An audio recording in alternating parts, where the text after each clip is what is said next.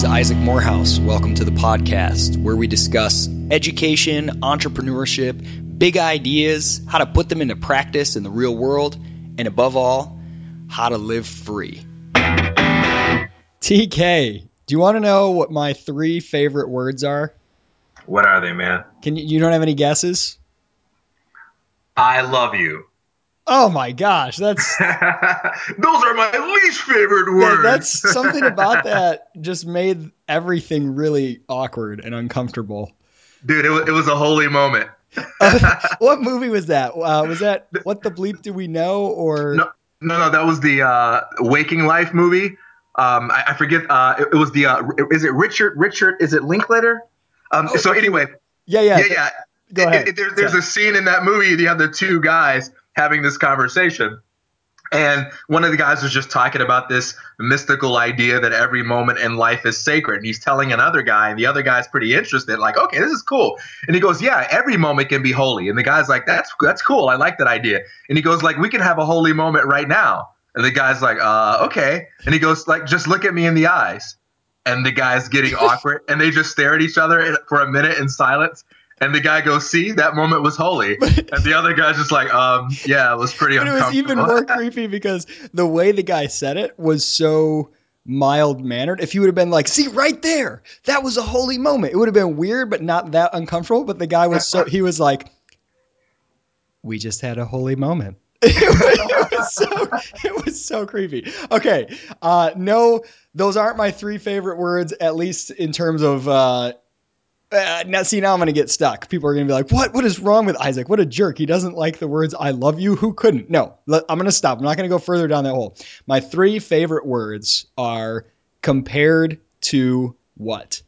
I think those Mm. words are so powerful when analyzing anything, whether it's theories about the way the, the world or society should work, whether it's theories about some sort of policy at a company or a government entity, or decisions in your own personal life when you're analyzing something, a purchase, a major decision, it's really easy to fall into the nirvana fallacy and to say, yeah, but if I move into that house, it doesn't have the master bathroom that I want. Um, and the shower molding is a little bit the, the color it's off white. I want it to be white. If you've ever been house shopping, uh, you get into this weird thing where you start you start to nitpick the weirdest stuff. You'll see it on those shows too. They'll be like, "Oh, the outlet covers. I don't like those. Those are you know twenty nine cents to replace." Um, but you start to compare something that you're trying to make a decision on to nirvana, to a a non possible alternative. You're comparing it to some ideal of perfection, some abstraction, and you're just thinking of all the ways it could be better. But none of those are actually relevant choices on the table. On the table, you have this house or every other house in the same price range. You need to compare them to each other. So asking compared to what is so, so powerful. Yes, this computer has some features that I you know wish were different, but compared to what? I don't have an unlimited budget or unlimited time to go study. Compared to the relevant alternatives, this is the best decision. So, why do I bring that up? I think this is really powerful when we talk about praxis. You know, this this program where in less than a year you get this intense boot camp to learn really the skills and and mindsets that are valuable for creating a, a successful life in the world and career. And then you get this apprenticeship, this paid apprenticeship where you're earning more than you're paying through the cost of the program. So you're you're netting out positive and you're getting hired on full time at the end. You're getting an amazing job at an amazing startup company um, even if you're not a coder or a programmer and you want to work at a startup in less than a year for no debt, it's an amazing program. We can talk about all the things that we love about it, but often I think it's even more powerful to say compared to what? Because that's where the reality is. That's where the rubber meets the road. You can't just analyze is Praxis a valuable or interesting or good program for me or someone I know? Well, compared to what? So when we do the compared to what's, I was just talking to UTK about Charles Porges, who's in our program right now. He is 18. He just got a raise at his Praxis business partner. The program isn't even done yet. he is managing a bunch of subcontractors. He's learning all these CRM tools. He is helping a growing startup in Atlanta build their company. They love him. He's he's getting paid to do this. He's having an amazing experience building his own personal website and brand. Compared to what? What else would he have been doing? He would have been sitting in more classrooms for another year going into more debt uh, and not really having any clarity on what it's like to do digital marketing, which he's interested in, and, and not being any closer to that. So I just, I love that question. And I especially love it when it comes to analyzing praxis because you know, even if you say, I don't know, there's some unknowns, there's some risks, boy, it's challenging. Praxis is going to be really challenging. It's going to push me. Um, I'm, I'm going to be into, you know, experiences and, and educational uh, components that are really, really tough. Um, will this be good for me? Well, compared to what? I mean, that's when you, you start to see uh, the alternatives don't always look all that great. So, uh, how how was that, TK? Was that a good? Oh man! Oh yeah, that was awesome, man. I love it. All right. So now that you've um, given me the validation that I so desperately need from you, uh, well, I, I, wanted to say compared to what, but you know, that's that's what I was setting you up for, and you you you should have said it. Okay, what held you back from saying that? because I'm only on the second chapter of my How to Be Funny book that I'm studying. so I still got a long way to go, but I'm getting better. I at least know how to laugh now. All right. So speaking of funny, this is a great segue to something that you and I have have observed and talked about for years. So that that sort of sales tactic or marketing technique that I just use, which is basically if you weren't doing praxis, what else would you be doing? Or praxis compared to something else it's a really common technique to use. You know, uh, use our tires compared to the other tires, or here's the iPhone compared to the Android. But I've always found it funny in the evangelical community that you and I grew up in. This is like youth pastors and like guest speakers. They always try to use this tactic to promote Christianity. And I feel like they almost always botched it. I saw so many you know, young youth pastor guys come into a high school to give a talk and say, you know, if I wasn't a Christian right now, if I wasn't saved, you know, I would be, and then they always tell some story and then they start to get really into it. And you can tell that they like, they, they miss that life and they kind of wish they were there. So, you know, I would be, I had all the women, I had a Harley, I was hanging out at the clubs, you know, doing drugs, snorting Coke, I was making money, I was cool, I was in a rock band. If I wasn't a Christian, I'd probably be waking up with a bunch of different women and blah, blah, blah, blah in the parties and then all of a sudden they kind of trail off and say, but you know, but but I found God and I got saved, you know, and uh, and the subtext is always, and here I am in some basement with fluorescent lights, eating cold pizza, talking to a bunch of teenagers, and it's always such a like botched sales job. Like they, I always felt like they were like, man. Man, that guy was cool before he became a Christian. So you don't want to botch the sales job in that way. You've heard those, haven't you?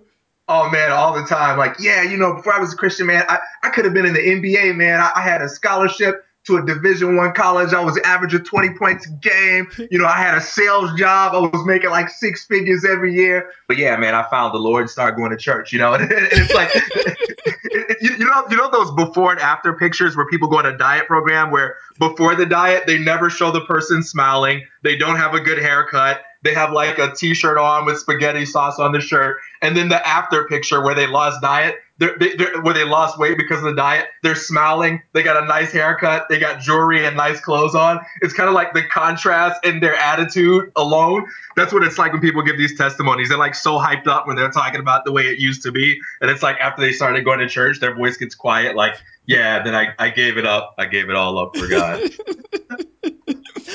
oh man, those were absolutely gotta love it. Absolutely the best. Okay, uh, there's two things that I kind of mostly want to talk about today. Um, one is, and both of these you and I have kind of chatted about a little bit throughout the week, and I thought, man, we need to we need to dive into this a little bit. One is uh, why we treat writers with so much more scrutiny than readers, um, and the other one is what happens.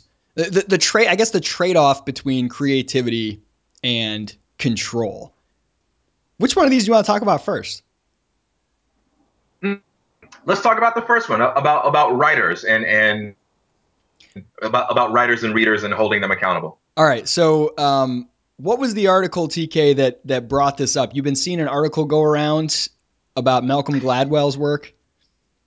Yes. So basically, there's an article going viral this past week. I've been seeing it all over my Twitter feed and my uh, Facebook news feed. And, and, it's basically an article about how Malcolm Gladwell has oversimplified some of the research surrounding this whole 10,000 hour rule that he's known for popularizing. And the bit of this 10,000 hour rule is that it takes at least 10,000 hours of practice at something in order to move into that upper echelon of greatness or genius. It's, it's an extension of the theme that talent is overrated, that you can't be great at something just because you were born with a gift to sing or to calculate or whatever it may be. High IQ isn't alone, but it isn't good enough. So when you, you people that um, occupy that upper echelon of their field, it's because they commit to a lifestyle of practice and not just being gifted alone. So this article points out how Gladwell kind of oversimplifies things and you know um, under underemphasizes the importance that other kinds of advantages play. He tries to get a little bit too much out of the research and so forth. And what was funny to me, what was funny to me is that all of the things, well, first of all, everyone was was hopping onto this. Everyone's sharing it, and then people are like, "Yeah, Gladwell always does this, oversimplifies the research." And and I wondered to myself how many of these people actually read Gladwell because I don't, I don't consider myself a Gladwell fanboy. I know who he is. I've heard some of his talks. I've gotten some value out of him, like I have about everyone else. But just from a casual reading of his actual work, a casual listening to his TED Talks and so forth, I never got the impression that he was interpreting the 10,000 an hour rule in the way that he's accused of, of, of doing. And, and, and it seems like these criticisms of him are based on a really uncharitable reading of this guy's actual work. In fact, I, I haven't done a lot of research on this whole idea of talent is overrated, but it was from Malcolm Gladwell that I got this idea. Like Malcolm Gladwell would be the first guy to say that Isaac and TK can practice basketball all day long and they'll never be as half as good as Allen Iverson whoa, because whoa, they just whoa. aren't equipped. yeah, I don't think you should be speaking for me here. Rik Smits right. was always who I wanted to be. right, right, right. You know, so I, I can practice for 10,000 hours. Allen Iverson can practice for 100 hours and he'll still be 10,000 10, times better than me, right? So certainly things like genius, innate talent, circumstantial advantages, and so forth do play a role at creating this insurmountable gap between certain groups of people. However, once you get into that upper echelon, there are thousands of people who are equipped with Allen Iverson's athleticism, with the kind of athleticism necessary to play D1 college ball or to get into the NBA. And what separates those guys one from the other is their commitment to practice. And, and I also got from um, Malcolm Gladwell the idea that it's not just any kind of practice, but it's also deliberate practice. That it's not practice that makes perfect, it's perfect practice or efficient practice that moves you closer to perfection. So I, I was actually shocked by this, and this sort of raised a bigger issue for me, which is both the lost art of charitable interpretation and the way in which we love to take writers to task for what they say, but we don't really take ourselves to task for how we interpret other people's words. It, it's almost as if you can interpret another writer's words any way you want, and that person will be responsible for it. So if you write a book about how you know people can do anything they set their minds to, someone reads that book and then you know um, you know tries to um, tries to literally fly. You know, it, it's almost like we would hold that author accountable. Well, you said it and this person did that and you're responsible for ruining their lives. I actually remember when the, when the book The Secret first came out several years ago. This actually happened. So the book was talking about the creative power of thought and how you can you know influence reality with your mind. And there were people who were literally visualizing jewelry forming around their neck. They were they were visualizing million dollar checks showing up in the mailbox and they were getting their hearts broken when this wasn't happening.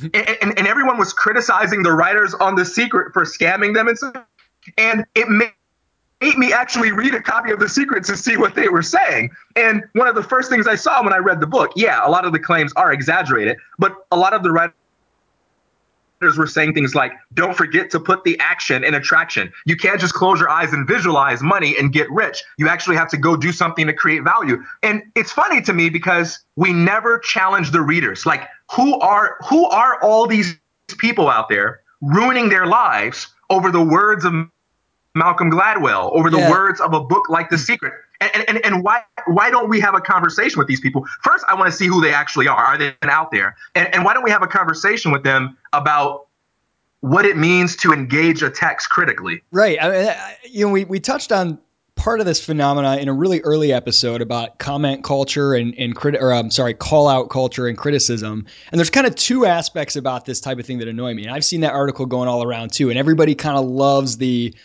aha, look, here's research, research, science, research, data, uh, data science that shows that Malcolm Gladwell, yeah, he's just a hack. He's just an oh he yeah he totally missed the boat. He got it wrong. He's misinterpreting things. I always knew it. I always knew it. I wasn't duped. So the the, the one part of it is that it's so easy to be a critic and to be too cool for everything. Oh yeah, Malcolm Gladwell. I wasn't I wasn't moved by him. Yeah. Oh yeah, ten thousand hours. Ha. It's like, okay, well, what have you even gained? So what? You're too cool for everything.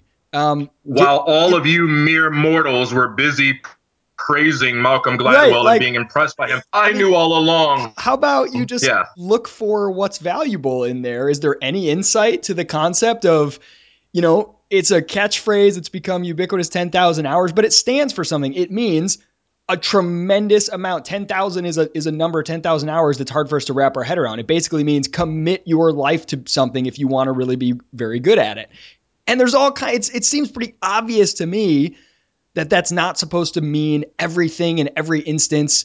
Um, so, you know, it, it, there's this sort of, oh, look at me. I'm too cool to be impacted by any information, any knowledge, certainly any popularizers of anything, which is just, uh, it's just kind of signaling. It just seems like a insecure people trying to signal that they are so cool and skeptical that they're never duped, which doesn't seem to me to, to benefit anyone. But the other part about it is what you touched on this whole phenomena of solutions in search of problems. Like, where is the problem? Is there some problem in society with a bunch of people having read Malcolm Gladwell and understanding him to say that if you practice exactly 10,000 hours at anything and any kind of practice at all, you will become the best in the world and people are going out and doing this and it's ruining their lives? Has this ever happened anywhere? And if it is, as you said, why aren't why wouldn't you write an article like, you know, instead of Malcolm Gladwell got it wrong, how about if you read Malcolm Gladwell and interpret it this way, you're an idiot. You got it wrong. you know, like why don't we hold readers accountable uh, for being stupid in their interpretation and their actions the way that we we assume writers like it's up to them to make sure every single person properly interprets your thing. And not only that like you said i don't even think that anyone is misinterpreting this. I don't think anyone who reads gladwell is going to walk away thinking anything that disagrees with what that that paper about the original study said. I don't think gladwell himself would disagree. So it's this kind of culture yeah, of solutions I, I want, yeah. in search of problems. Um, and I don't I don't really understand the need to sort of jump on this bandwagon and like take a side because there's not even sides. It's not even a real problem. Is there anyone out there who has actually, you know, read Gladwell and ruined their life because they missed the nuance? Oh, absolutely. There's an article in the New Yorker that he wrote in 2013, and it was called Complexity and the 10,000 Hour Rule. And and back then, he, was addressing these same types of misunderstandings and criticism and criticisms. And, and I thought he addressed them pretty well back then. And, and most people don't even remember this article, you know, in light of the one that they're sharing. But I, I agree absolutely. Show me the people. It's it's funny because it reminds me of something. Just to go on a quick little tangent here, uh, I think it was yesterday or the day before there was this big thing, you know, in social media about Blake Lively. Um, apparently, she posted a picture on Instagram of her in like a dress, and there was a front shot and a back shot, and she wrote as her caption, um, LA face with an Oakland booty. And she was quoting the lyrics Sir from Mix-a-Lot. Sir Mix-a-Lot. Sir Mix-a-Lot, yep. Sir Mix-a-Lot song, Baby Got Back. and you know she was she was doing something that I think is pretty typical in selfie culture, Instagram culture, what have you. And there was this media blitz of you know people accusing Blake Lively of being racist for this line. And and you know That's when I step back, I, appropriation, right? y- y- yep, yep. People are accusing her of cultural appropriation. People are accusing her of being ra- uh, racist. And okay, if I do some mental gymnastics and I don't know where the song, where the lyric came from, and so forth, I can kind of stretch a little bit and see how someone might accuse her of that. But here's the most interesting part to me. I was immediately suspicious of the story, and I, and I kind of spent about 10 minutes of my time sort of looking into it. And, and I saw a couple of things. Number one, a ton of articles from big media outlets saying everyone is offended by Blake Lively and they're accusing her of being racist. I saw a bunch of that. Then I saw a bunch of articles of people saying, oh my gosh, why do people make everything about race? Or this is why they never take us seriously when we when we make serious claims about race. But you know what I didn't see? I, I, I didn't see a large number of people that were actually offended by Blake Lively. So there was a lot of talk about how everyone's offended, and there were there was you know by the media, and there was a lot of talk by ordinary people saying, "I hate it when everyone gets offended over this." But the smallest and most quiet voice were the people that were offended, and I want to meet those people, you know, because most people are just like, "Who's Blake Lively?" Oh, I didn't even know she posted anything. Oh, that's okay. I even saw some guys be like, "Hey, she's right, she's right," you know, and, and it's just like you know, this manufactured sort of manufactured misunderstandings, manufactured misinterpretations. So I, I want to meet these people. I want to meet these people that that actually came away with this interpretation that the author wouldn't agree with. I want to meet these people who, in spite of the context, in spite of the clear intended meanings, are coming away with these interpretations that ruin their lives You or make them to- offended. Well, you have to really stop and think for yourself for a good, clear minute before entering into any of this stuff. So, in the world of social media, which I absolutely love, where you just see this stream of things, whatever's trending, whatever's hot, and even if you're just doing it lightheartedly or as a joke, it's it's really easy and fun to kind of comment on whatever the latest thing is. You know, the ALS ice bucket challenge or whatever new trend or meme is going around to make a joke, to make a comment. And even before doing that, I think you have to step back and really ask yourself, what's what's actually going on here? Because there are so many of these fake issues where you have people arguing about beliefs that other people don't actually hold. Like they're really like you, you mentioned the uh, the old Starbucks Christmas coffee cup thing. I never once came across a single person, either in person or on social media, who was offended or upset that Starbucks changed their coffee cups at the holidays. I don't. Maybe there were some Me people, neither. but I never saw any evidence. I just saw tons of evidence about how Christians are all going crazy. They're all offended. They're all boycotting Starbucks. They're all, and so then it's like, what's your opinion on this issue? Are do you, do you think it's stupid? Is it overblown? Is Starbucks in the wrong? Are these people? In the, and it was actually, as far as I could tell, or at least based on my own experience, I had no evidence of it. You're you're being asked to take sides where there are no sides. The sides cease do not exist until you take one. It's like Schrodinger's argument. it's it's it's non-existent Oh, I love that. until, you, Yeah, yeah. until you observe it or until you become a part of it. There is no actual debate until people decide to latch on and take the poll and jump in. You know, it kind of reminds me of, and, and then you see all this stress. Everyone's stressed about, you know, um, what's right and what's wrong, or uh, the, the thing we talked about with Gladwell, how people, you know, could misinterpret you, even though they haven't yet. Even though I don't misinterpret you, I understand you. It's like the people we who get concerned when you you know I write a blog post or you write a blog post or a Facebook status, and they say, "Hey, you should just be careful." I had one that I shared today from a year ago where it was just about, "Hey, take the opportunity to work for free doing cool stuff if you can. Try not to put yourself in a position where you have to earn a bunch of money because that might limit your ability to, to seize on opportunities that don't pay as well up front." Very basic. And there's all these people commenting. It was hilarious about, yeah, but what if somebody, you know, oh, that's what privileged people say, or what if someone can't do this? What if they, and none of the people themselves claimed that they thought that's what I was saying. They all were worried that someone else might think that. So it, it kind of reminds me of, um, you know, I think of four different ways to be stressed out uh, or to be worried. And it reminds me of Milton Friedman's four ways to spend money. You can spend your own money on yourself. You can spend your own money, uh, which you're going to do really wisely and prudently. You're going to you can spend your own money on someone else. So I can buy you a gift, and I'm going to do that not as prudently as on myself, but I will do it. Um, you know, I'll, I'll focus on getting the best bang for my buck. I can spend someone else's money on myself. So if you know uh, I've got somebody who's giving me money, uh, let's say parents are paying for school. You're not, as a student, you're not going to be as demanding and responsible as a consumer if your parents are paying for it. Um, you're not going to demand as much value. And then finally, I can spend someone else's money on someone else. So I'm voting for a policy that takes money from somebody and gives it to somebody, and I don't know either of them. And that's where I'm going to be the least responsible and we're going to get the least value, the least bang for your buck. It's the same with stress. You can, or worry. You can worry about, you know, your own problems for yourself. You can worry about other people's problems. Oh, I'm worried about TK. Maybe he's doing this wrong.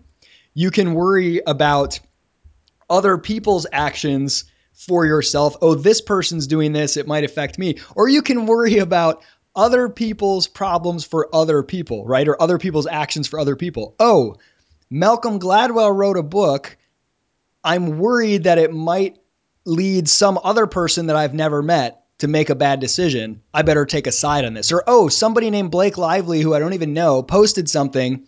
I'm worried about other people who are theoretically offended by this. Like, which one of those is the most productive and beneficial to your life? Worrying about what someone else did and how it might affect someone else? It has nothing to do with you. You're not either the person producing it the action or the person affected by the action. And that's so common and, and it's so weird to me.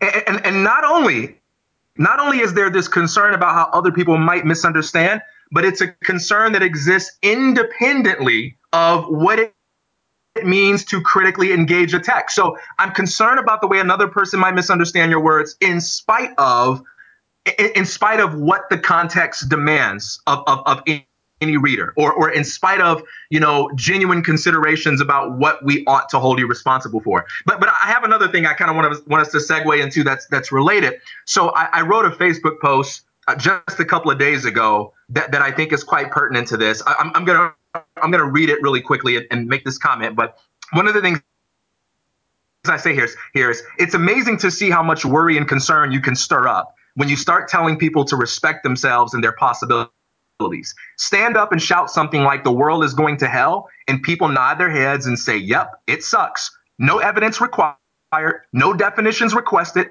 no concerns about misunderstanding due to exaggeration expressed. Suggest the people might have more options than they realize, however, and they become overnight scientists and semantic experts who demand proof and precision to the highest degree. I love it though. Skepticism is great. It's going to be even greater when people start applying it to all the fear based philosophies that govern their lives. One of these days, we're going to wake up and realize that skepticism isn't just something we should employ when people talk about buying lottery tickets and seeing UFOs. I, I wrote that and I, and I read that now because this sort of mentality that we're talking about, you notice that it only comes up when you're trying to um, catalyze a conversation about people expanding their sense of possibility. So, for instance, if you go on Facebook and you say, man, life stinks, how many people are actually going to say, hey isaac i'm concerned about the imprecise manner in which you communicate it you know yourself. I mean you might want to be careful man because depression rates are high and a lot of people you know are, are feeling hopeless. And I, and I don't want anybody to misunderstand and think that we can never be happy. You know what i mean? Sometimes it's okay to be happy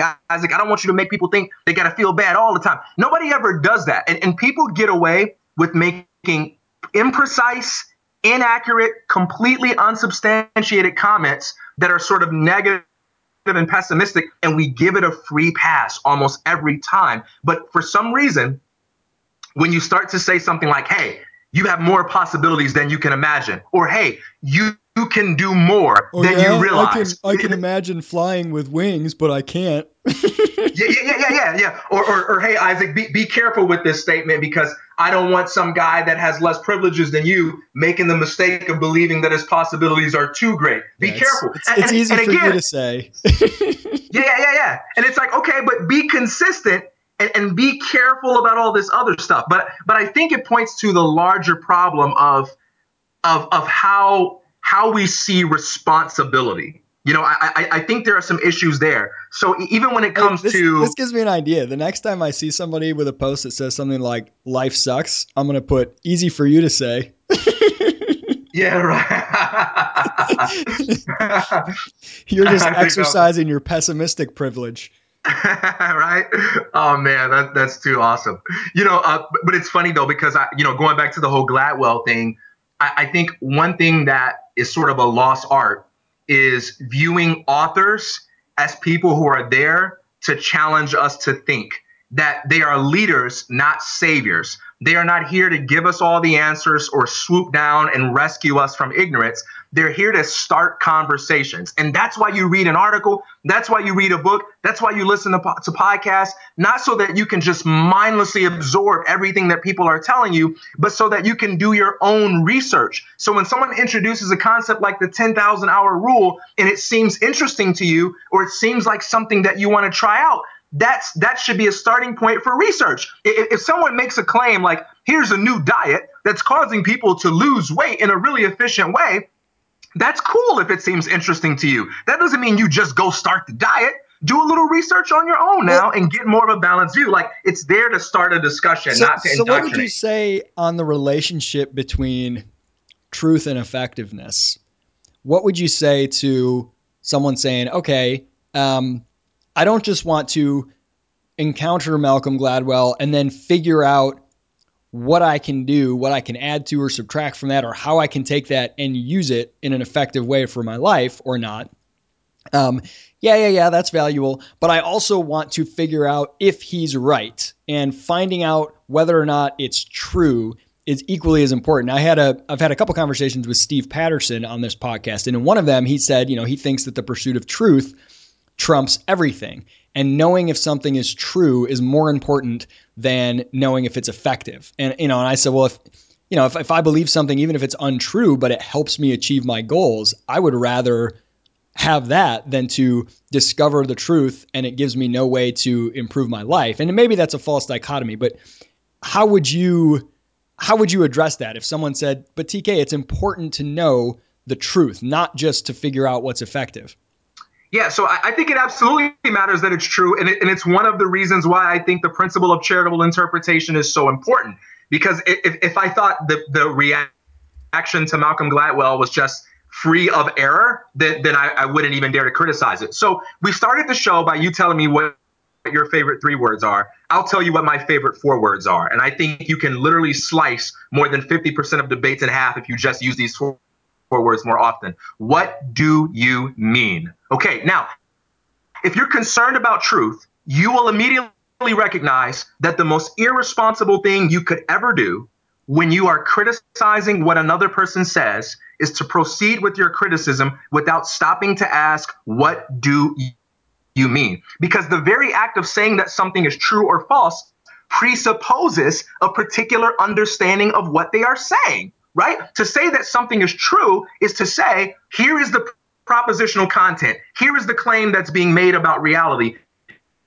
And that claim does not correspond to reality. So you don't have the right to say that something is false or true unless you can substantiate your claim to accurately understand what a person is intending to convey.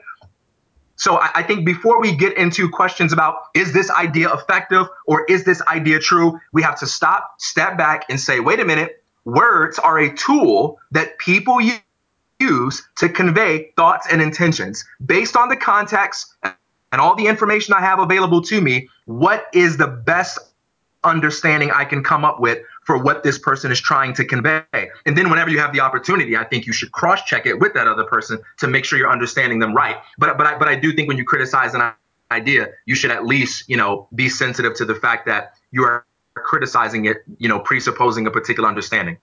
And, I've never, um, I, you know, I, I, question, and I haven't de- delved into this enough to really have a, a, super clear uh, idea here of where I'm going with this, but I, I question the dichotomy between truthfulness and usefulness. You like that? That was rhymy truthfulness and usefulness in your youthfulness. Uh, yes, yes, the youth, the youthful this part topped it off. So, you know, I mean, I guess I don't I don't mean that there's no notion of something can be true or false or existent or non existent, whether or not it's useful to me. But I think truth itself, the discovery of truth, understanding more truths, uh, is useful. Now, that's not the same as understanding more facts. Just knowing a bunch of random facts or data points, I don't think is necessarily useful, and I don't think it's necessarily truthful either. Um, it's not untrue, but but it doesn't. I guess there's no wisdom in it. There's no depth to that truth. It's no uh, there, there's no connections or causality. It's just you know here this one pixel on my screen right here is black. Yes, that is a true fact, but there's no truth in it. There's no there's nothing in it that conveys any kind of meaning. Um, so I, I don't know. I guess I guess I don't know how comfortable I feel with with this stark separation of as if I am some sort of dispassionate scientist who just pursues the truth uh, versus I'm somebody who's trying to figure out what works and how uh, to use knowledge in ways to bring about specific outcomes. I think that's mostly a made up dichotomy as a way to, that we use to sort of put ourselves above and pretend to be really pure and high and mighty. Are you following me? Oh, absolutely. And in fact, I think people who characterize themselves as being all about effectiveness and not truth, or vice versa, are just unconscious of how that other element plays um, um, a, a, an, an, inseparable role in, in their lifestyle. So, for instance, anyone who sort of takes the Dr. Spock approach and says, I only care about truth. I'm not concerned with effectiveness. I'm just about the truth. It's only because they believe it is true that truth is more effective because you can ask, all right, well, um, why why follow the truth? They can say, well, because it's true, and you can say, okay, sure, but you can look at the truth in the face, you can give the truth the middle finger, and you can live in a way that's completely opposite of that. Why don't you go do that? It's because ultimately they believe that it's more effective to orient their lives around the truth, that it helps to be successful if you agree with reality. You know, um, you know, if it's true hmm. that there is a cliff in front of me and I keep walking, there's going to be a problem. So, like, truth is very useful, um, and, and I think anytime we, we sort of act as if we're only concerned about truth and we don't care about useful usefulness. It's just because we aren't conscious of how much we care about usefulness and how useful the truth is. Or, or, even just usefulness, you know, the ends we want to bring about aren't always, you know, more money or the avoidance of falling off a cliff every action ultimately the end that we're ultimately seeking is something that exists only in the mind, which is pleasure, which is happiness, which is something subjective. So the pursuit of truth itself, discovering something new about, you know, the rings of Saturn uh, may not impact the way that I live my daily life, but that discovery is effective at bringing about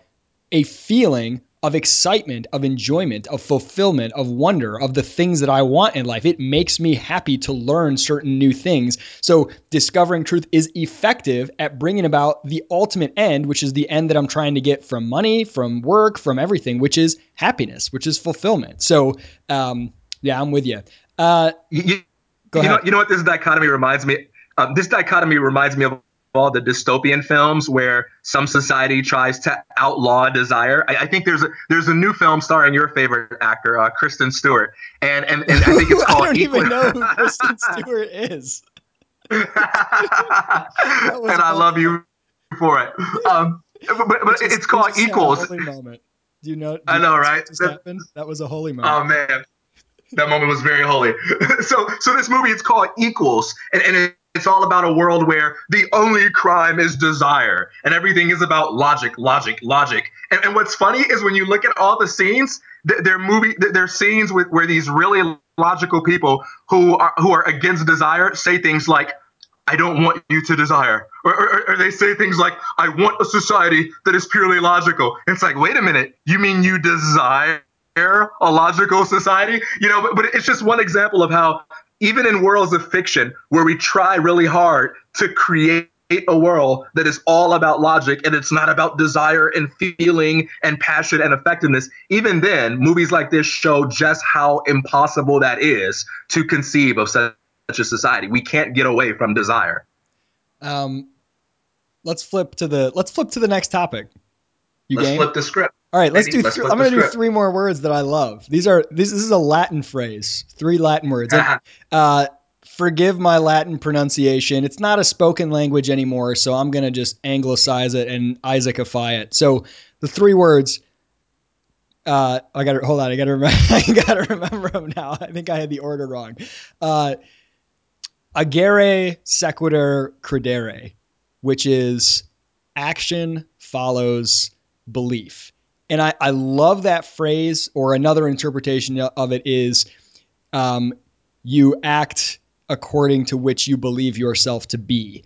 Um, I love that phrase, and that's really been a a foundation of my whole life, both personally and the way that I view society. I believe in the primacy of beliefs, ideas as the origin point of every act of creation, of every invention, of every social institution. The reason that things are the way they are in the world today is because of the beliefs and ideas of humans. So every object you look at, I mean, this desk that I'm sitting at, it began in someone's mind. It began as an idea, whether the first idea for a table that someone had that was passed on, or a specific idea of the specific type of table before it was carried out in the world, it began in the mind.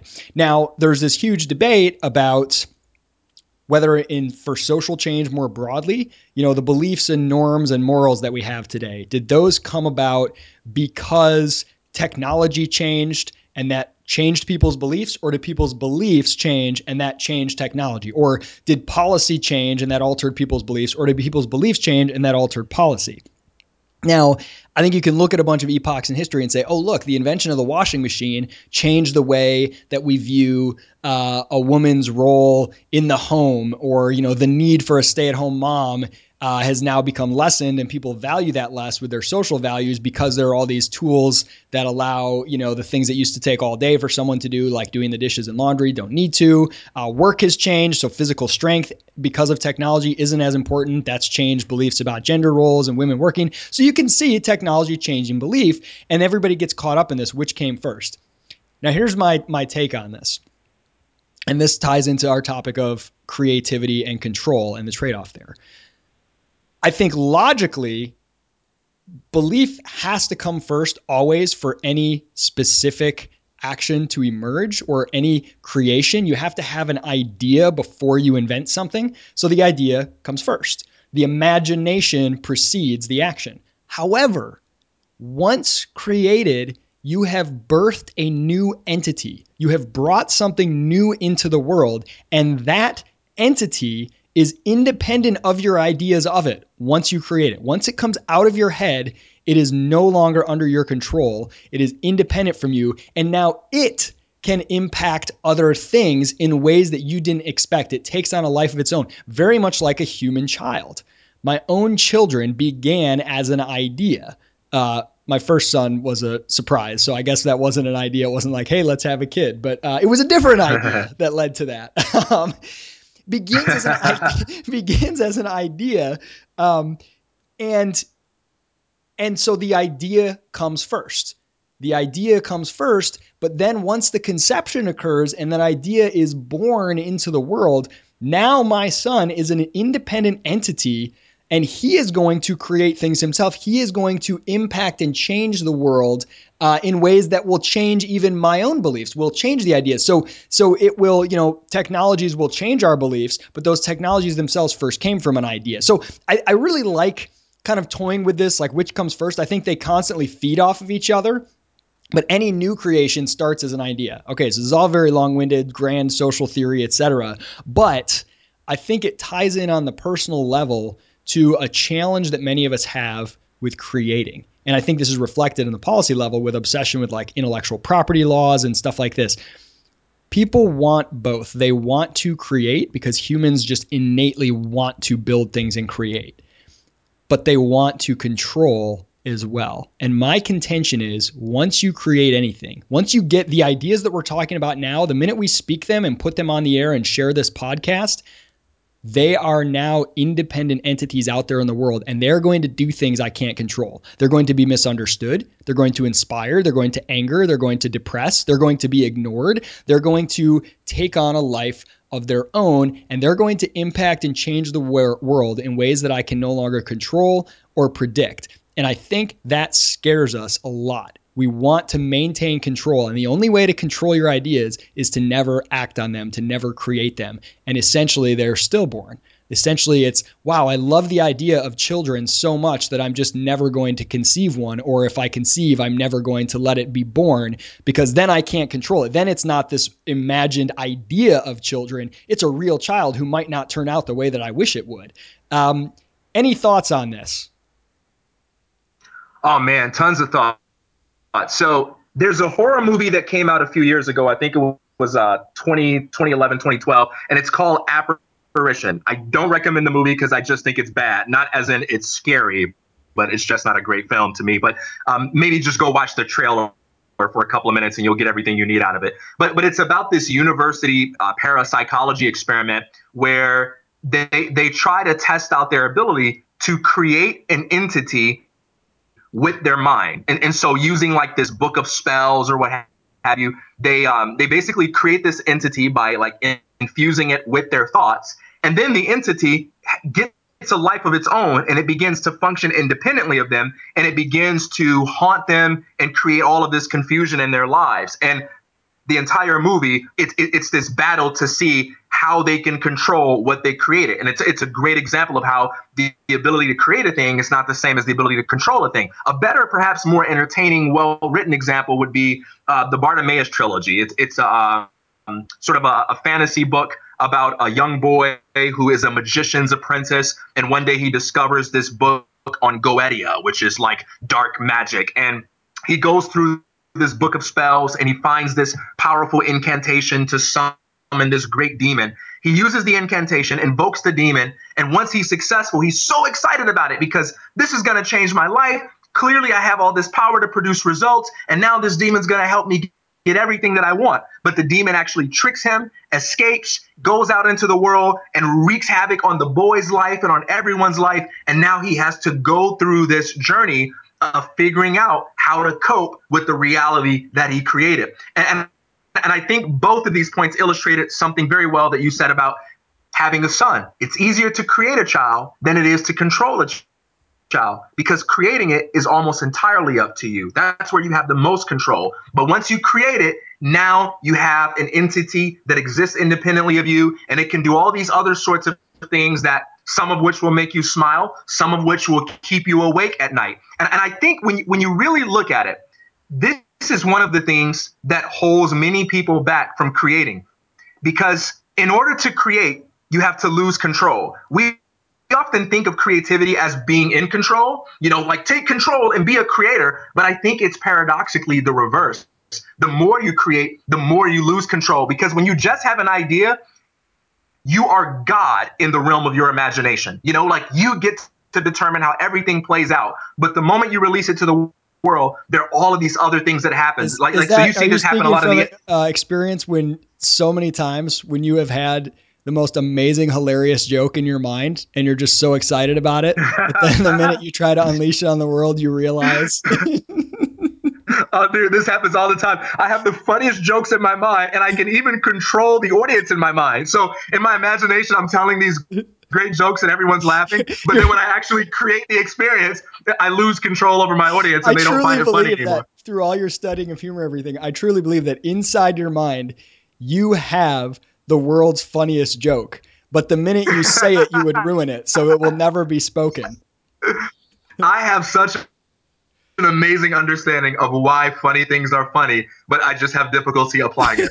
Um, so, you know, the, the horror movie examples you gave, I think in in horror movies, um, you know, this is what I think what they do. They make us think about things, and they always take it to the sort of worst possible way it could manifest. But I think what's so interesting about this, once you get comfortable with holding on loosely when you have an idea, you're just like, I'm to share it. I'm to create it. I'm to share it with the world. I'm to put it out there. And I know that I have no chance of holding on to it and I'm not even to try. I have an abundance mindset. I don't have a zero sum mindset where I feel like once that's out there and somebody takes it in some direction, somehow I've lost. I'm creating it, it's going out there. Um, forget about it often the things you're most surprised by, yes, there can be negative things, or this idea can take on a life of its own, or you can invent something, you know, and be like Oppenheimer. Now, now I have become death, destroyer of worlds. When you, you know, invent the atomic bomb or something horribly ominous like that. But most often, you're surprised by all the amazing things that happen, the unseen opportunities that manifest themselves. I mean, we talked about this before in, in terms of not having goals, but instead having processes. I never had a goal to write a book in 2014. And if I did, I would have been scared away. I never would have done it. I wouldn't have known how to approach it. I would have felt daunted. What do I have to say? I had a process. Write a blog post every single day. And I put those ideas out there into the world. I created them. I let them go. They took on a life of their own and they went out there, or, or they didn't take on any life. They were ignored, which is equally uh, scary. And all of a sudden, someone came to me and said, Hey, we should put these into a book. And I said, Great. So we did. We put into a book, Better Off Free. You can go get it at isaacmorehouse.com. It's a great book. Um, and that was this huge moment that was really exciting for me to accomplish something like having published a book. That was a surprise, unlike in the horror movies where you create this, you summon this entity or unleash it to the world, and now you're like, oh crap, I forgot to think about all the horrible things it could do. It's more often like, oh crap, I forgot to think about all the amazing things that could happen that I haven't even thought of. I got speaking gigs that came. I have a book now. I've got, wow, this is really cool. I'm so glad I didn't hold my ideas precious and say I have to wait till they're perfected. If I let them out now, they're not quite right. They could be misunderstood. Who cares? Let it go, lose that control. Oh man, there's an article I would recommend anyone to read. It's by Scott Berkun, uh, B E R K U N. You could just go to scottberkun.com. And the name of the article is Don't Be Precious. And, and, I, and I think he actually begins the article with saying those are his three favorite words or, or something similar like that. So since we're on the same. Of, there's some yeah. kind of creepy synchronicity going on. yeah, yeah, something's in the air, man. But, but he talks about that idea how, how like if you're suppressing, you know, your ideas or if you're you're afraid that a project won't work, you're being precious. You're just being too precious. And you need to learn how to let go of, of this perfectionism or this need to micromanage your creations. What what makes the act of creation so beautiful is not just the element of control we have, but but it's it's the way in which we can have these amazing ripple effects that extend beyond our own lifetime. And one of the greatest privileges in life is to create something that can outlast your individual charm. And you can't you can't experience that until you let go of the control. Create the idea you know the idea is where it begins so become an idea machine and, and dream and imagine but then take steps to unleash that idea, whether in written and verbal form or actually in, a, in the manifestation of it, a physical creation, a, a business that you start, uh, something that you build and let it out into the world and then it will in turn it will return the favor. It will change your ideas. It will change your beliefs when it, you see what it becomes. That thing is a is its own sort of living entity in some way. And i think embracing that and being excited by the possibility that brings is so much better of a recipe for happiness as well as you know effectiveness and getting things done um, but but you've got to you got to understand the control that's going to go. Yeah, you talked about this in Hollywood with the screenwriters who are like, oh, I would never let someone do that to my script. What they did to this guy's movie, um, yeah, a lot of people say that who have never had a script turned into a movie and never will, uh, versus the ones that just create and they keep creating. And they say yeah that first thing i did i didn't like the way it turned out. I wish they wouldn't have taken it that direction. But it's done. Uh, now i've got some some leverage to do the next one. And each time i can make it a little bit more like i want to and not being so afraid that someone might do the wrong thing with it or it might not go as planned or you'll lose control. Uh, i mean okay, so right now you have 100% equity uh, in an idea that's worth zero because it doesn't exist. Would you rather have 5% equity in an idea that's worth something? you know? Um, mm-hmm, mm-hmm. You know, um, I, I mean, yes, we all have 100% I, equity of the startups in our mind, which are worth zero. you know, it's funny because you see this.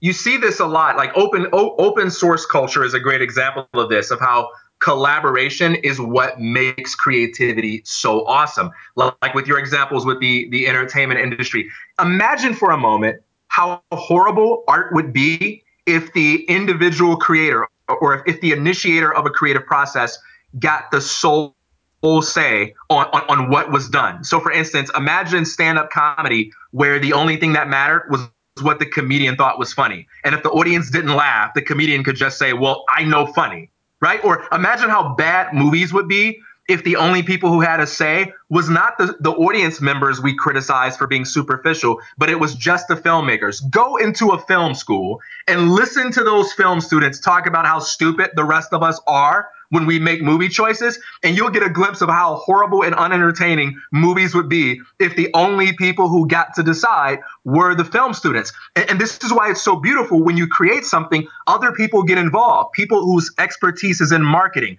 people whose expertise is in social relations and other fields, and they say, "Hey, I'm going to put my touch on this, or I'm going to suggest this." That that's very annoying at first because you look at your idea, "Wait, this is my little baby, and I don't want you corrupting it by by showing me how to market it. I don't want you to corrupt it by telling me, you know, I should appeal to this or I, I should consider that." But ultimately, that is what makes it beautiful. That is what makes it shareable. That is what makes it something that can can impact people's lives and, and be more than just this sort of you know little pet project that you have that's cool inside your head but that's unfunny or uninteresting or unvaluable to everyone else you know what it reminds me of uh, paul cantor one of my absolute all-time favorite uh, lecture series it's a 10 part series 10 one hour lectures called commerce and culture by paul cantor um, it's on i think it's on itunes university and a few other places um, but he talks in there constantly about the myth of the lone genius. This myth that artists, you know, they're holed up in their cave, totally underappreciated, impoverished, slaving away, producing something that the crude masses don't understand and don't like, and then they produce it and they die penniless, and only later do we all see their genius and the world has changed. And you know, Cantor demonstrates how throughout history this has essentially never been the case. And all of the greats, from Dickens and Shakespeare to you know uh, Rubens and Picasso and all of them to, to the creators of the X Files were in this wild, collaborative, open process where they were constantly producing stuff.